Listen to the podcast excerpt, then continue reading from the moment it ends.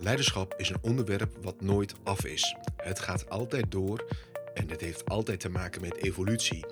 Samen met Koos Groenewoud en Emmy Soplantila bespreek ik hun nieuwe boek Bespaar 300 mensuren over leiderschap. Het is een boeiend gesprek, want het gaat over innerlijk leiderschap, narcisme en wat de impact is van als de leiderschap faalt. Leiderschap gaat niet over geld, status en macht, maar over jouw morele kompas. En als die goed staat, kun je dat overdragen, zodat een organisatie en de mensen om je heen kunnen groeien. Ben jij er klaar voor? Luister aandachtig mee. Welkom bij de volgende podcast van Bizmodel. En vandaag zit ik met twee personen. Dat is met uh, Koos en Emmy. En we gaan het hebben over leiderschap. En met name ook, als het goed heb, over dienend leiderschap. Want ze hebben net een heel mooi boek uitgebracht. En die heb ik hier voor mij liggen. En het gaat over bespaar 300 mensuren. Maar voordat we echt de diepte ingaan, wil ik eerst vragen aan Koos Groenewoud en straks aan Emmy uh, Soflantila. Nee, zeg ik het verkeerd? Soplantila. Met Soplantila. En waar komt het vandaan? De naam is Portugees. Portugees. Wij, maar ah. wij komen van Indonesië. Ah, aduh zeg lekker gezellig vandaag. ja. dus uh, ja. Koos, uh, ik begin eerst met jou. Koos, wie ben je en wat doe je? Ja, ik ben uh, Koos Groenewoud en ik, mijn passie is leiderschap. En uh, ik heb jarenlang leidinggevende functies gehad en uh, ik hou van mensen. Dus, en ik heb in de laatste tien jaren heb ik mij echt verdiept in, in leiderschap. Nou, verdiept, ja, vastgebeten in het thema. Dus ik heb uh, ja, minimaal 10.000 manuren gestopt in het thema leiderschap. Het is mijn passie, mijn ogen gaan ervan glimmen. En dat doe ik eigenlijk vanuit mijn persoonlijke missie. En die persoonlijke missie is een substantiële bijdrage leveren aan de ontwikkeling van nieuw leiderschap. En nieuw leiderschap is eigenlijk dienend leiderschap. Dus dat is mijn, nou, dat is mijn leven, zou ik bijna willen zeggen. Ja, ik heb je nu een paar keer mogen spreken en uh, mogen zien.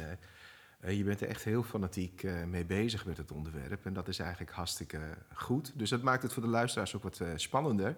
En Emmy, wie ben jij en wat doe jij? Oké, okay, dat is dus mijn uitdaging. Nou, ik ben Emmy Soplantilla. Um, wat doe ik? Nou, op dit moment ben ik nog wel core business coach. En daarmee help ik ondernemers om vanuit hun authenticiteit te ondernemen. Uh, maar nu gaat het over innerlijk leiderschap. Dat is mijn aandeel in het boek, aan het boek. Uh, wat Koos doet, dat is de, zijn liefde, zijn passie. Dat gaat over een, een, een vorm van leiderschap. Dat is meer de buitenkant van ja, wat zie je en uh, wat is het gedrag dat daarbij past. Maar ik heb de visie dat wil je dat heel goed neer kunnen zetten, dan heb je innerlijk leiderschap nodig. Dus het moet van binnenuit gedragen worden. Dus dat betekent dat je eerst, van eerst in jezelf moet gaan duiken en daar je kernwaarden goed op orde hebben, inzicht, inzichtelijk hebben voor jezelf. En daar je, je innerlijke kompas van ja, dan, dan, moet je gewoon je, je kompas van zien te maken. Volg je dat kompas, dan ben je in balans. En ben je in balans, dan ben je krachtig. En als je krachtig bent, dan straal je dat uit. En als je dat uitstraalt, dan inspireer je. Ja. En dat is mijn passie. Gewoon leef vanuit wie je bent. En daarmee uh, draag je bij aan een betere wereld. En hoe is dat zo uh, bij jou gekomen? Koos heeft heel veel manuren gehad. Ik weet van Koos dat hij heel veel uren heeft uh, gemaakt, ook in leiderschapsfuncties. Vlieguren. En, vlieguren. Ja. Emmy, bij jou? Het is met name levenservaring. als je als klein, jong kind te horen krijgt dat je gevonden bent... dat was dan als grap bedoeld, maar dat kwam niet zo goed over dan ga je je uh, afstand houden van de wereld. Dat is wat ik gedaan heb. Ik heb mezelf dus opgevoed. En ja, dan moet je wel innerlijk leiderschap ontwikkelen. Je moet je kompas continu in de gaten houden, hè? want anders kun je zo afglijden. Ja, je kunt afglijden en dat had ik ook heel graag gewild. Maar aan de andere kant was ik ook uh, bijzonder besloten, uh, bijzonder uh, gedreven om te achterhalen waarom ik hier eigenlijk op de wereld ben. Want ik had wel het idee, ik ben hier maar ik weet niet waarom, maar ik ga het uitvinden. Ja, oké. Okay. Terug naar, uh, nou, dat, is jullie, dat is jullie achtergrond, hè, leiderschap. Ja. Uh, we gaan terug naar de realiteit van leiderschap. En leiderschap is natuurlijk, dat, ja, dat bestaat al honderden jaren. Hè. We hebben er een Bijbel over geschreven, dat is ook een vorm van uh, leiderschap. Eh, maar als je kijkt naar de leiderschap in de afgelopen periode, hè, we, zijn van ooit van een landbouwsamenleving, zijn we naar de industriële revolutie gegaan.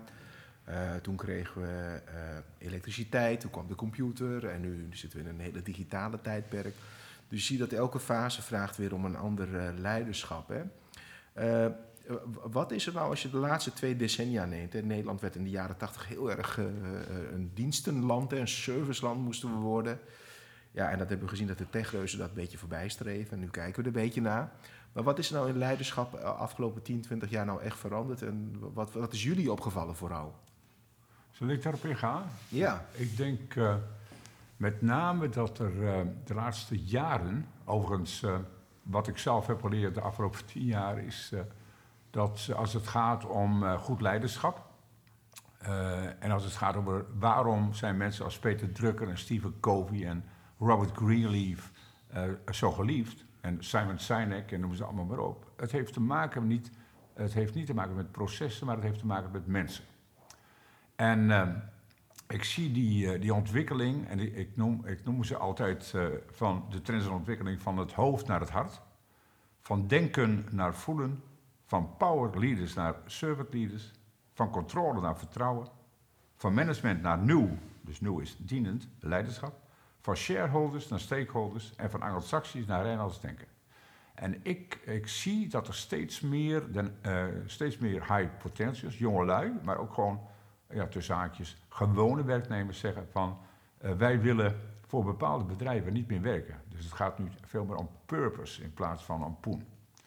En het gaat, uh, wat ik al eerder schreef, van het gaat om de goede P van people en personen. Ja. En niet om de verkeerde P, waarvan ik altijd zei, processen, Prins 2 programma's. Tot het moment dat ik ontdekte dat uh, als je lean aanvliegt, vanuit de menselijke kant, dat het werkt en uh, anders niet. En wat, wat ik recent nu toch wel constateer, is dat er steeds meer...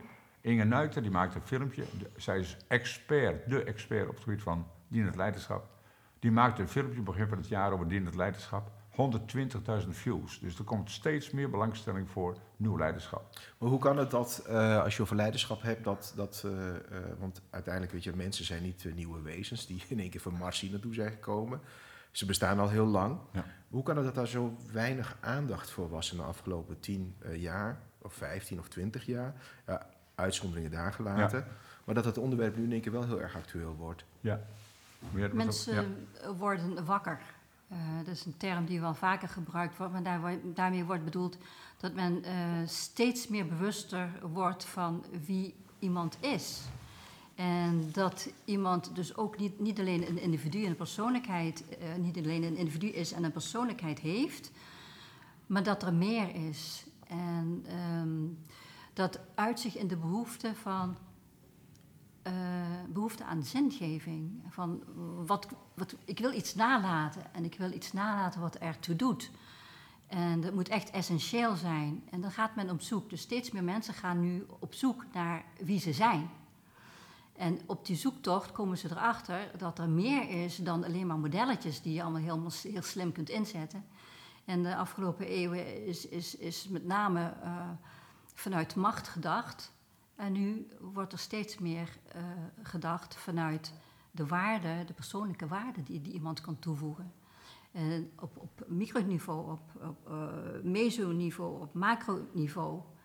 En um, die ontwikkeling die, die, die, die, die gaat steeds harder, omdat de energieën ook, ook gewoon steeds sterker zijn. Degenen die nu geboren worden, die uh, worden geboren in een totaal andere tijd met een heel andere energie. Die zijn al veel uh, bewuster van zichzelf, al op jonge leeftijd, dan, uh, dan de mensen van een paar jaar geleden of een paar decennia geleden.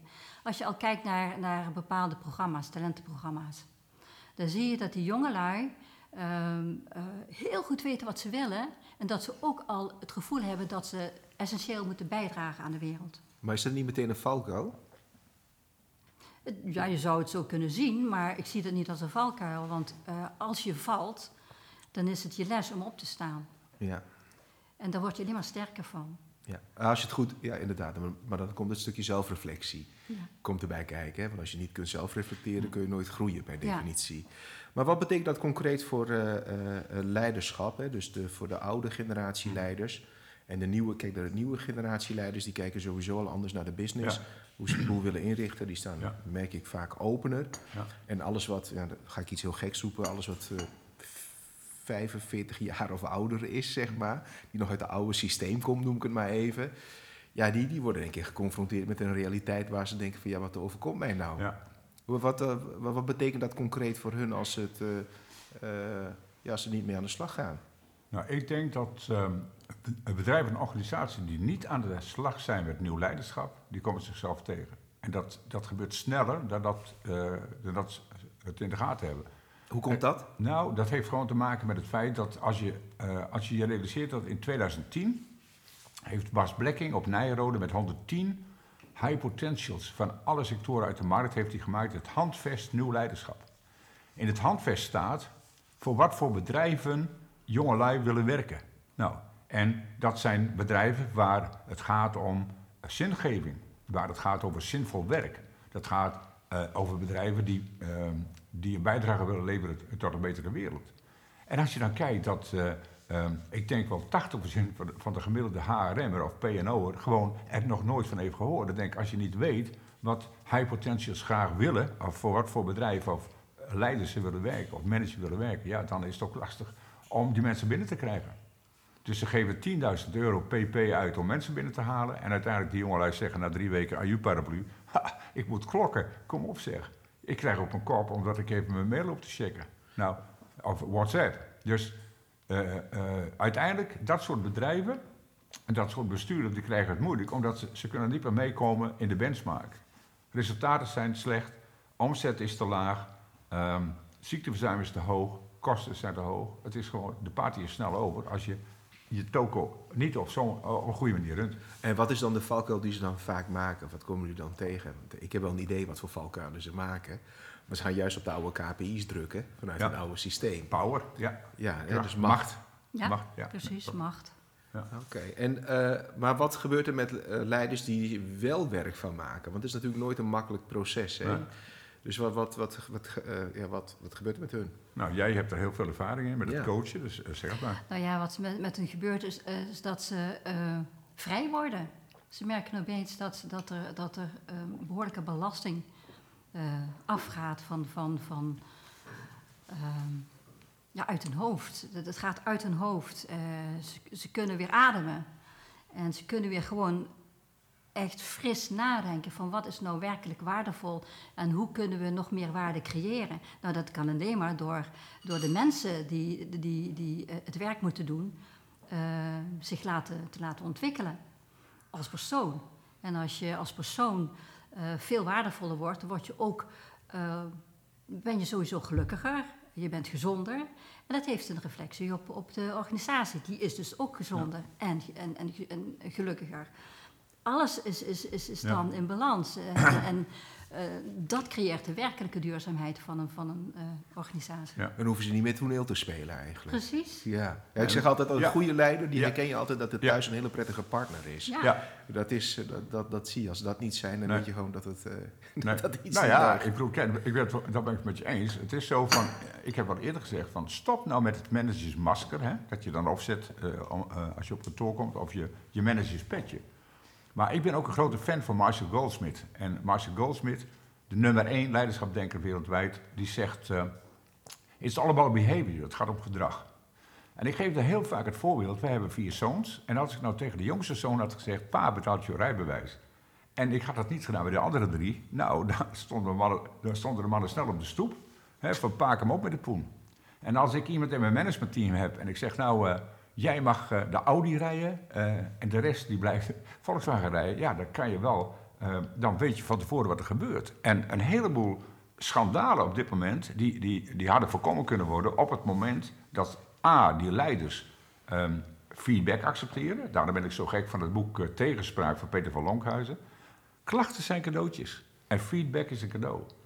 Alleen, die managers, die denken van oei, eh, dit, dit is toch wel lastig, want ik moet me kwetsbaar opstellen. Terwijl kwetsbaar is niet eh, belachelijk of dom. Of, eh, nee, kwetsbaar is krachtig.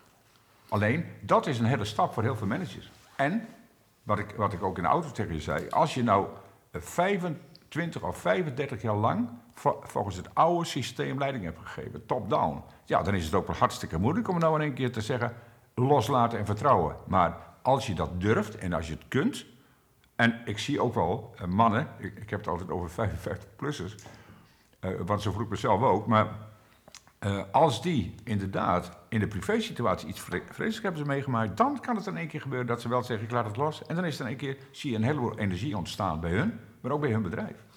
Krijgen ze dan een emotionele reset, waardoor ze dus wel met, met zichzelf wel aan de gang moeten gaan, hè, uiteindelijk? Is dat wat jullie dan zien? Ja, Maar eigenlijk is dat niet de goede pad, hè? want dat, dat overkom je. ja. En volgens mij is leiderschap eh, werk van maken ook een bewuste keuze. Ja. En welke mensen kloppen dan bij jullie uiteindelijk aan die dat, eh, die dat doen? Die, die wel begrijpen dat, dat het anders moet, maar gewoon niet weten hoe. Omdat, ze, omdat ze nooit geleerd hebben. Nee. En als ze, als ze niet weten hoe het moet, wat zijn dan de valkuilen die jullie heel vaak tegenkomen? Hè? Wat, eh, wat doen ze nou eigenlijk? Ja, verkeerd is een groot woord, maar vanuit een oude methode, een oude leiderschaps. Wel, welke, wat zijn de klassieke fouten die je dan tegenkomt? Kopieergedrag. Kopieergedrag. Ja, Leg uit. absoluut. Nou, gewoon, gewoon dingen doen wat van het. eh, kijk, als je, verschillen, als je een mooi, eh, eh, succesvol model hebt en je, je kopieert dat, eh, dat, dat, dat, dan verwacht je dat je net zo suc- succesvol wordt, of in ieder geval wel die kant op gaat. En maar dat is een van de grootste valkuilen, want niemand is hetzelfde als een ander. Nee. Wat de ander succesvol heeft gemaakt, dat is hij zelf. Dat is die persoon zelf. En de meesten, zoals ik ze dan ervaren heb, gaan het kopiëren. Want dat is succesvol gebleken. Alleen, ze vergeten altijd dat iedereen uniek is. Dus alles wat je, waarvan je denkt van, nou, dit, dit, dit lijkt mij wel wat, dat kan ik ook wel toepassen, moet je altijd aanpassen aan wie jij bent. Ja, dan klopt mijn theorie als, eh, als geen andere. Hè. Ik heb altijd één heilig spreekwoord. Woord. En dat is eh, wie achter de kudde aanloopt, loopt altijd in de shit. Ja. Ja, dat is ja, heel nee, mooi, ja, ja. Dus eh, ja, waar, waar wil je dan Ja. lopen? Wil je Ja. vooraan lopen Ja. of wil je achteraan lopen? En loop je altijd in Ja. een eh, Ja. in niet zo'n prettige omgeving dat niet Nee. zo fris ruikt. Er zijn nog meer klassieke valkuilen. Dus een kopieergedrag, wat je zegt, dat ze dus willen spiegelen aan iets wat, wat iemand anders gecreëerd heeft. Wat zijn er nog meer? Ja, eh, eh, zich altijd afmeten aan, aan, aan anderen. De, de, de buitenwereld als standaard nemen in plaats van je eigen kernwaarden. En wat Ja. doet dat dan met hun? Want Dat ze, uit, dat ze ehm, veel meer, ehm, zichzelf veel meer belasten dan nodig is. Want de enige belasting die ze zouden moeten hebben, is de eigen stress die ze zelf veroorzaken Ja. omdat ze ergens voor kiezen. Ik denk dat daar een woord bij past en dat woord is authenticiteit. Hè? Blijf dicht bij jezelf. Hè, It's all about behavior. En eh, eh, ik, toen ik Marshall Goldsmith voor het eerst ontmoette, over, ook op een hele rare manier, want ik kreeg een boek van Marshall Rosenberg. En ik dacht, hé, die Rosenberg komt naar Nederland. Non-violent communication. En toen bleek dat de nummer één leiderschap eh, guru te zijn. Nooit van gehoord. 10 miljoen airmiles op de kaart. Ehm, hij stond in Nijrode voor 100 mensen en hij vertelde, en dat heeft me diep geraakt, over gedrag. It's all about behavior. En toen zei hij van, ehm, ik coach ehm, eh, mensen van het Amerikaanse ministerie van Defensie. En ik coachte een admiraal en ik vroeg aan hem, waarin moet jij je gedrag veranderen? Nou, dacht die admiraal, kom op zeg, moet ik mijn gedrag veranderen? Nou, ik wil wel een beetje, ik moet een beetje beter luisteren. En toen zei Marshall Goldsmith, maar waarom? Ja, als ik wat beter luister, dan kan ik wat betere antwoorden geven. Maar waarom nog meer? En toen had die stoere gorilla ehm, admiraal, die had in één keer de tranen in de, in de ogen en die zei, daar willen mijn kinderen misschien weer naar me luisteren. En toen dacht ik, wauw, maar daar gaat het over. Daar gaat het over.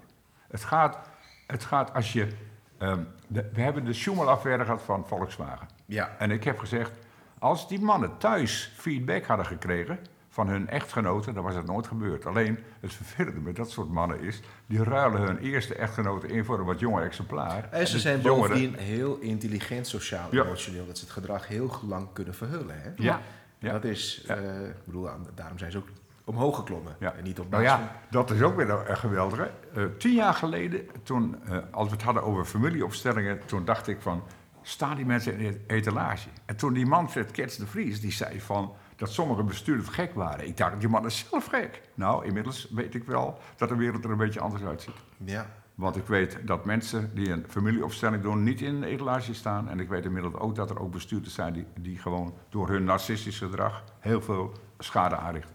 Nou, dan wil ik het dus. eh, dat is een heel mooi bruggetje, want ik had toevallig als de volgende vraag staan. Eh, goed leiderschap eh, zorgt ervoor dat een bedrijf gaat floreren. Hè? Ja, Als het een commercieel bedrijf is, is dat natuurlijk uiteraard altijd het doel. Eh, maar het zorgt er ook namelijk voor dat eh, medewerkers zich prettig vinden, klanten graag eh, erbij willen horen. Hè? Dan word je in plaats van een gids en vervolg word je een gidsbedrijf. Hè? Dat vinden mensen altijd heel prettig. Maar slecht leiderschap, hè? Wat, wat kan het nou stuk maken en wat kan het goed maken? Wat zijn jullie tegengekomen in praktijk?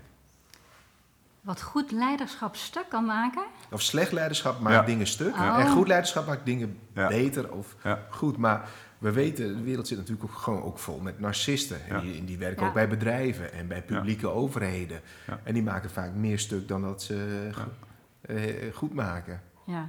Nou, slecht leiderschap, dat, dat, dat eh, eh, mondt uit in eh, kapitaalvernietiging. ja, Eh, gewoon even plat uitgedrukt.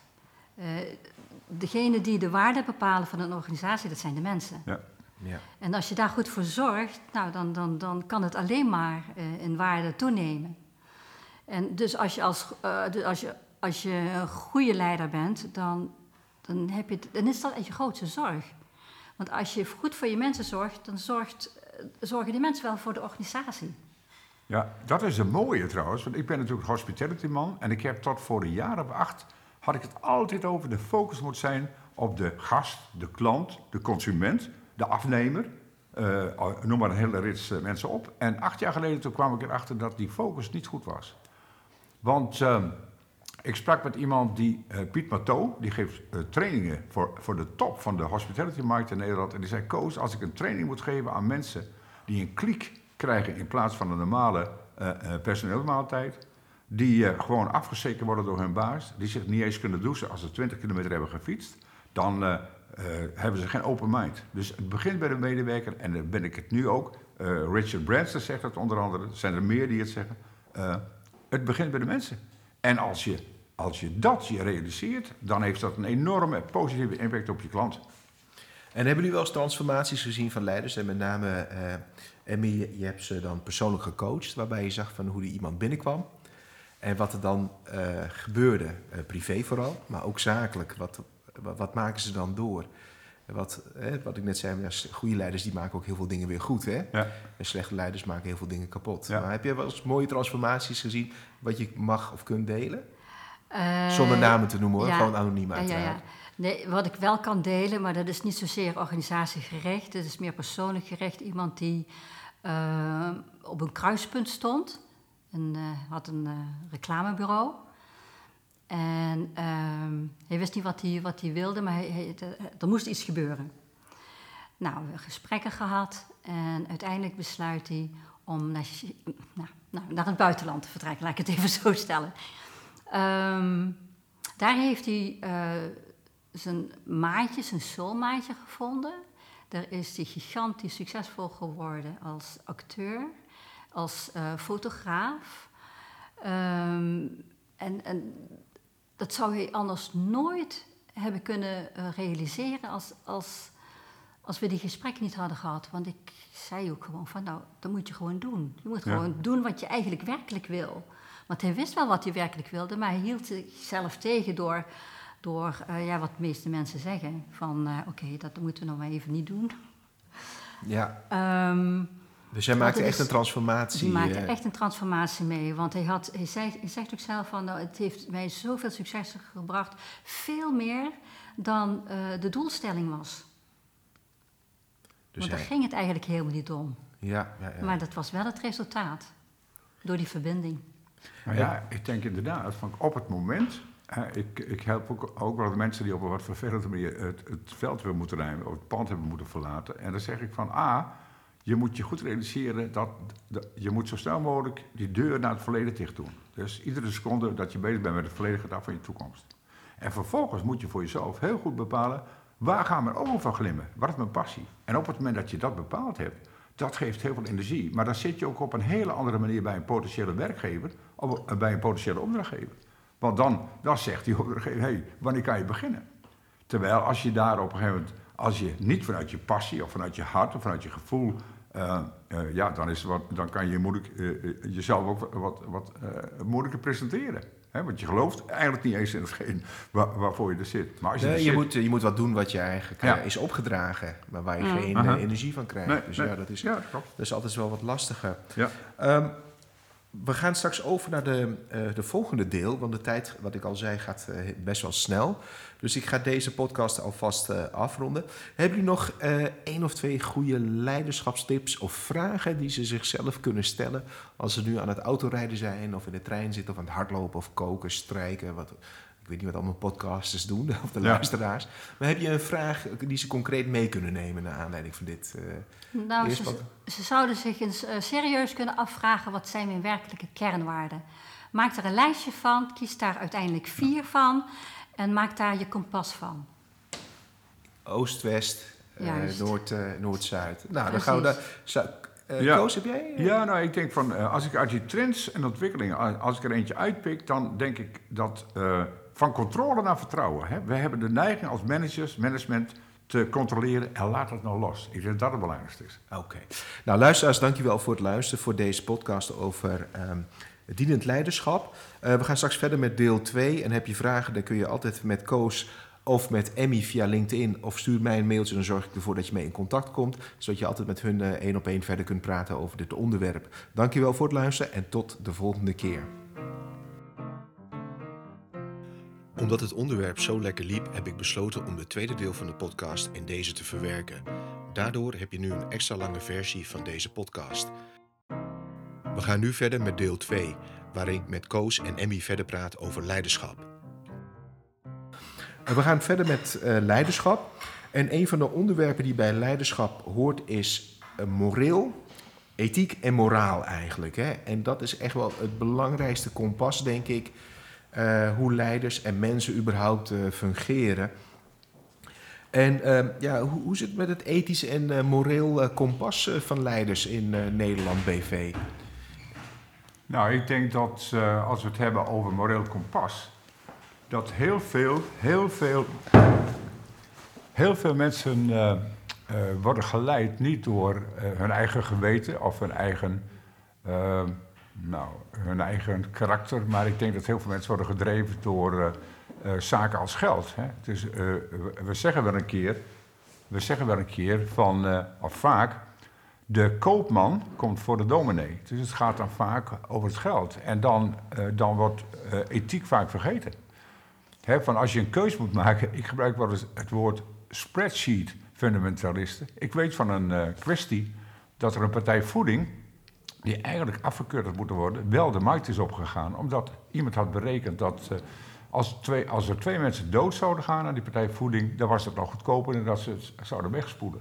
Nou, dan denk je, dit is toch verbijsterend. Verbijsterend, want het zal je vader of moeder maar zijn die dan eh, doodgaat aan die hap die jij de markt op hebt laten gaan. We weten wat in China is gebeurd met babyvoeding. Hè? De fabrikant die toen eh, Ja. kunststof is gaan mengen in Ja. babyvoeding. Dus eh, Maar da- daar zijn genoeg voorbeelden van. Als je het eh, hebt over die, over die borstimplantaten, als je het hebt over strooisout, eh, wat uit, uit een Oostblokland, eh, een voormalig Oostblokland eh, kwam, wat eh wegenzout, wat werd verkocht als strooisout. Het is gewoon echt, eh, ik kan wel 30 dingen opnoemen. En het gaat alleen maar om de poen. Het gaat alleen maar om de poen. Alleen maar betekent dat geld het systeem dan pervers, Ja, perverser maakt? perverse prikkel, prikkels, ja, daar geloof ik in, ja. Komen jullie dat ook tegen als, als jullie daar met leiders over praten? Of, eh, of zien ze dat nog niet zo? Ja. Ja, maar dan Nee, kom je weer op een stukje is- reflectie, hè? Ja. Van, van, van wie, Ja. wat, wat, wat, Ja. wat doe je dan? Ja. Nou ja, dat is natuurlijk het hele verhaal. Van, kijk, op het moment, er zijn natuurlijk, eh, de afgelopen jaren hebben we het over graaiers gehad. We hebben het gehad over dat, dat eh, raden van bestuur, of raden van commissarissen, oh nee, raden van commissarissen zo ver van de praktijk afstaan. En, en dat, dat medewerkers eigenlijk ehm, heel onrustig worden, maar het niet durven te zeggen. Dat het niet slim is, of publicitair niet slim, om toch die bonus uit te keren. Ehm, wat er dus nu weer is gebeurd bij de KLM, dat, de dat uh, gezagvoerders, uh, de vliegeniers, dat die op een gegeven moment weer voorrang krijgen. Dat, dat de medewerkers zeggen, ja maar jongens, dit kan je toch niet maken. Waarom zij wel en wij niet? Of dat mensen die uh, in een ziekenhuis een bepaalde functie hebben, dat die niet die, die bonus krijgen. Dat wordt gewoon, het is gewoon echt belachelijk, want iedereen die zit er thuis over te mopperen. Maar die bestuurder, die blijkbaar denken die, nou, wij zijn hier de baas. Wij zijn hier de baas. En dan gaat het ook fout. En wat, wat, wat voor impact heeft dat? Hè? Want als je zo op een gegeven moment zo'n per, of een systeem pervers begint te worden, hè, omdat het uh, ethiek en moraal ja. uh, ontbreekt. We hebben het met bedrijfscultuur. Want uh, ja, we weten, mensen kopiëren heel graag gedrag. Hè? Ook van hun leiders en managers en zo. Wat doet dat met hun gedrag dan uiteindelijk? Nou ja, je, je vergiftigt jezelf, dat op de eerste plaats. En je vergiftigt de hele organisatie. Omdat je iedereen aansteekt met, met, met, met jouw visie of, die, die, of de, de acties die jij doordrukt, omdat je, omdat je op uh, minder mooie argumenten, je, ja, hoe moet ik het zeggen? Nou, als je gewoon gaat voor het geld en je drukt dat door, omdat dat nu eenmaal een heel slim model is, waarbij, waarbij je het meeste overhoudt, voor jezelf, nog niet eens voor de organisatie, maar voor jezelf vaak de mensen voelen dat. Mensen hebben ja. een, een, heel fijn besnaard uh, um, uh, dingensysteem. Een, een, een bullshit detector. Ja, een bullshit detector. Ja, ja, inderdaad. Ja, precies. Nou, hoe geloofwaardig ben je dan nog? Hoe, hoe goed uh, is de draagkracht, of niet de draagkracht, maar hoe, hoe, hoe, hoe, hoe, goed, hoe goed, sorry. Ik word er helemaal emotioneel van. Ja. ja. je bent er gepassioneerd over, dus ja. Maar dat, dat kan toch gewoon niet? Ja. mensen, mensen staan er niet achter en die, die gaan uh, met de kont tegen de krip en uh, ja. doen van alles wat er niet goed is, maar ze worden er wel weer op afgerekend. Ja. Maar het, het is van enorme invloed op de motivatie van mensen. En uh, ik weet dat op een gegeven moment er is een, een cateringbedrijf overgenomen door een leverancier van ja, ja, groothandel van ingrediënten. En toen plotseling moesten al die, uh, die, die uh, aangesloten bedrijfsrestaurants in plaats van uh, een A-merk, moesten die een B-merk bier inkopen. Want anders dan kwam, kwam, de klant erachter dat ze eigenlijk te duur inkochten. En dan denk ik, al die medewerkers en al die managers die dachten, wat hebben ze nou weer bedacht? Snap je? Ja, ja, dat gebeurt dus wel heel veel, ja. dus, uh, ja. voor dat doorhebben. Nee, Kom, um, een goed leiderschap, is dat ook dat je als leider een, met, met, je team uh, bijvoorbeeld een, een ethisch en een moraal manifest maakt? Nou, ik denk dat je... Kijk, dat is nu... Twee jaar geleden is dat gebeurd, dat een aantal grote top corporators... dat die op een gegeven moment hebben gezegd... nou, inderdaad, we gaan nu veel meer uit van de uh, stakeholder in plaats van voor de shareholder. Ja. Nou, dat lijkt dan geweldig fantastisch. En ja. nu blijkt in de praktijk dat het toch weer voor de helft window dressing is. Nou, dan werkt het niet echt goed. Ja. Maar ik denk van uiteindelijk van, uh, je kan het natuurlijk wel in je mission statement zetten. Hè, van we zijn integer en we zijn duurzaam. En, uh, Practice what you preach, hè, dat is ja. volgens mij toch wel het belangrijkste. Nee, je kunt het allemaal wel roepen, maar als je niet bent, heb je nog steeds een uitdaging. En um, maar, maar, vinden jullie dat dat bijvoorbeeld uh, belangrijk is? Want ik kom het heel weinig tegen. Hè. Ik vraag, hebben jullie een ethisch manifesto waarvan je zegt, dit doen we heel duidelijk wel? Dus wat zijn onze ethische guidelines binnen ons bedrijf, binnen ons leidinggeven, nee. waar we aan, aan, kunnen houden? En dat is wel heel prettig, lijkt mij. Komen jullie dat wel eens tegen? Ik zie het wel eens, maar dat wordt ook met voeten getreden. Dus allemaal gewoon mooi makerij. Ja. ja. dan is het weer een marketing tool. Ja. Mm, niet, niet, niet, anders dan dat. Oh, Greenwashing. En uh, alleen, ja, ik, uh, ik, ik schrijf al acht jaar over het jaar van de ontmaskering. En dan denk ik van, kijk, al die slimme uh, marketingjongetjes en meisjes... die allemaal prachtige dingen bedenken voor een bedrijf. De consument, die kijkt er zo doorheen. Dus je kan natuurlijk, wat dat betreft, kan je wel proberen aan window dressing te doen... of aan greenwashing te doen, maar binnen het kost mogelijke tijd ligt het op straat. En dan komt inderdaad, dat is het voordeel dan wel weer voor, voor het jaar van de ontmaskering. Maar dan sta je gauw, uh, gauw in de boeken of gauw in de krant. Nou ja, social media gaat hartstikke ja, snel. Ja, hè? Dus als je iets doet, uh, eh, wat op internet, wat, wat door Google wordt gelogd, geregistreerd. Ga er maar eens afkrijgen. Daar heb je tegenwoordig bedrijven voor die daarbij overigens kunnen helpen. hè. Eh, terug over leiderschap. Hè. Ehm, wat mij altijd heeft verbaasd, ik, ik vind de mooiste vorm van leiderschap, vond, vind ik nog steeds, is de eh, Volvo Ocean Race. Eh, mannen en vrouwen op een boot, eh, één kapitein. De meest bizarre eh, weersomstandigheden eh, die je maar kunt voorstellen. Eh, je moet allerlei ontberingen ontgaan, de weer zit niet mee, het is koud, warm. en, en je moet gewoon de wereld over met z'n allen op een bootje. Hè. Ja. Dat, dat vind ik nou echt topsport als het gaat om leiderschap. Ik bedoel, al die mieterige voetballers die één keer worden aangetikt en beginnen te janken op de grond. En je denkt van nou, dat, dat, dat stelt niks voor. Maar wa- waar ik naartoe wil is, als je ziet naar leiderschap en voetbal bijvoorbeeld. Je zag bijvoorbeeld dat zo'n Messi bij Barcelona, alles was rondom de Messi georganiseerd. Hè? Dat heeft de leiderschap uiteindelijk gedaan. Want alles draait om één. eh, één dat, is, dat, is dat een vorm van eh, eh, perverse leiderschap? Is dat scoringsleiderschap? Want wat gebeurt er als je de, de, de, de, de, de goudhaantjes eruit haalt? Ja. Wat blijft er dan nog over? Want volgens mij zie je dat leiders eh, met soms met verkeerde intenties de goudhaantjes zoveel voorrang geven binnen het bedrijf, waardoor het systeem weer Ja. stuk gaat. Nou, over voetbal mag Emmy wat zeggen. Dan zeg ik wat over de, over de Volvo Ocean Race. Ehm, ik denk dat, eh, als je het hebt, en dat begrijpen we elkaar denk ik wel goed. Ehm, je kunt zo'n zo'n Ocean Race, hè, wat, Ja. voor, wat voor merk het dan ook is, kan je alleen maar winnen als het gaat om een team. Ja, En ik denk dat daar, natuurlijk is daar een skipper ehm, die, eh, die de baas is. Maar uiteindelijk denk ik van, eh, ik denk dat in zo'n geval het team grote mate van eh, zelfredzaamheid heeft. Of zelfwerkzaamheid.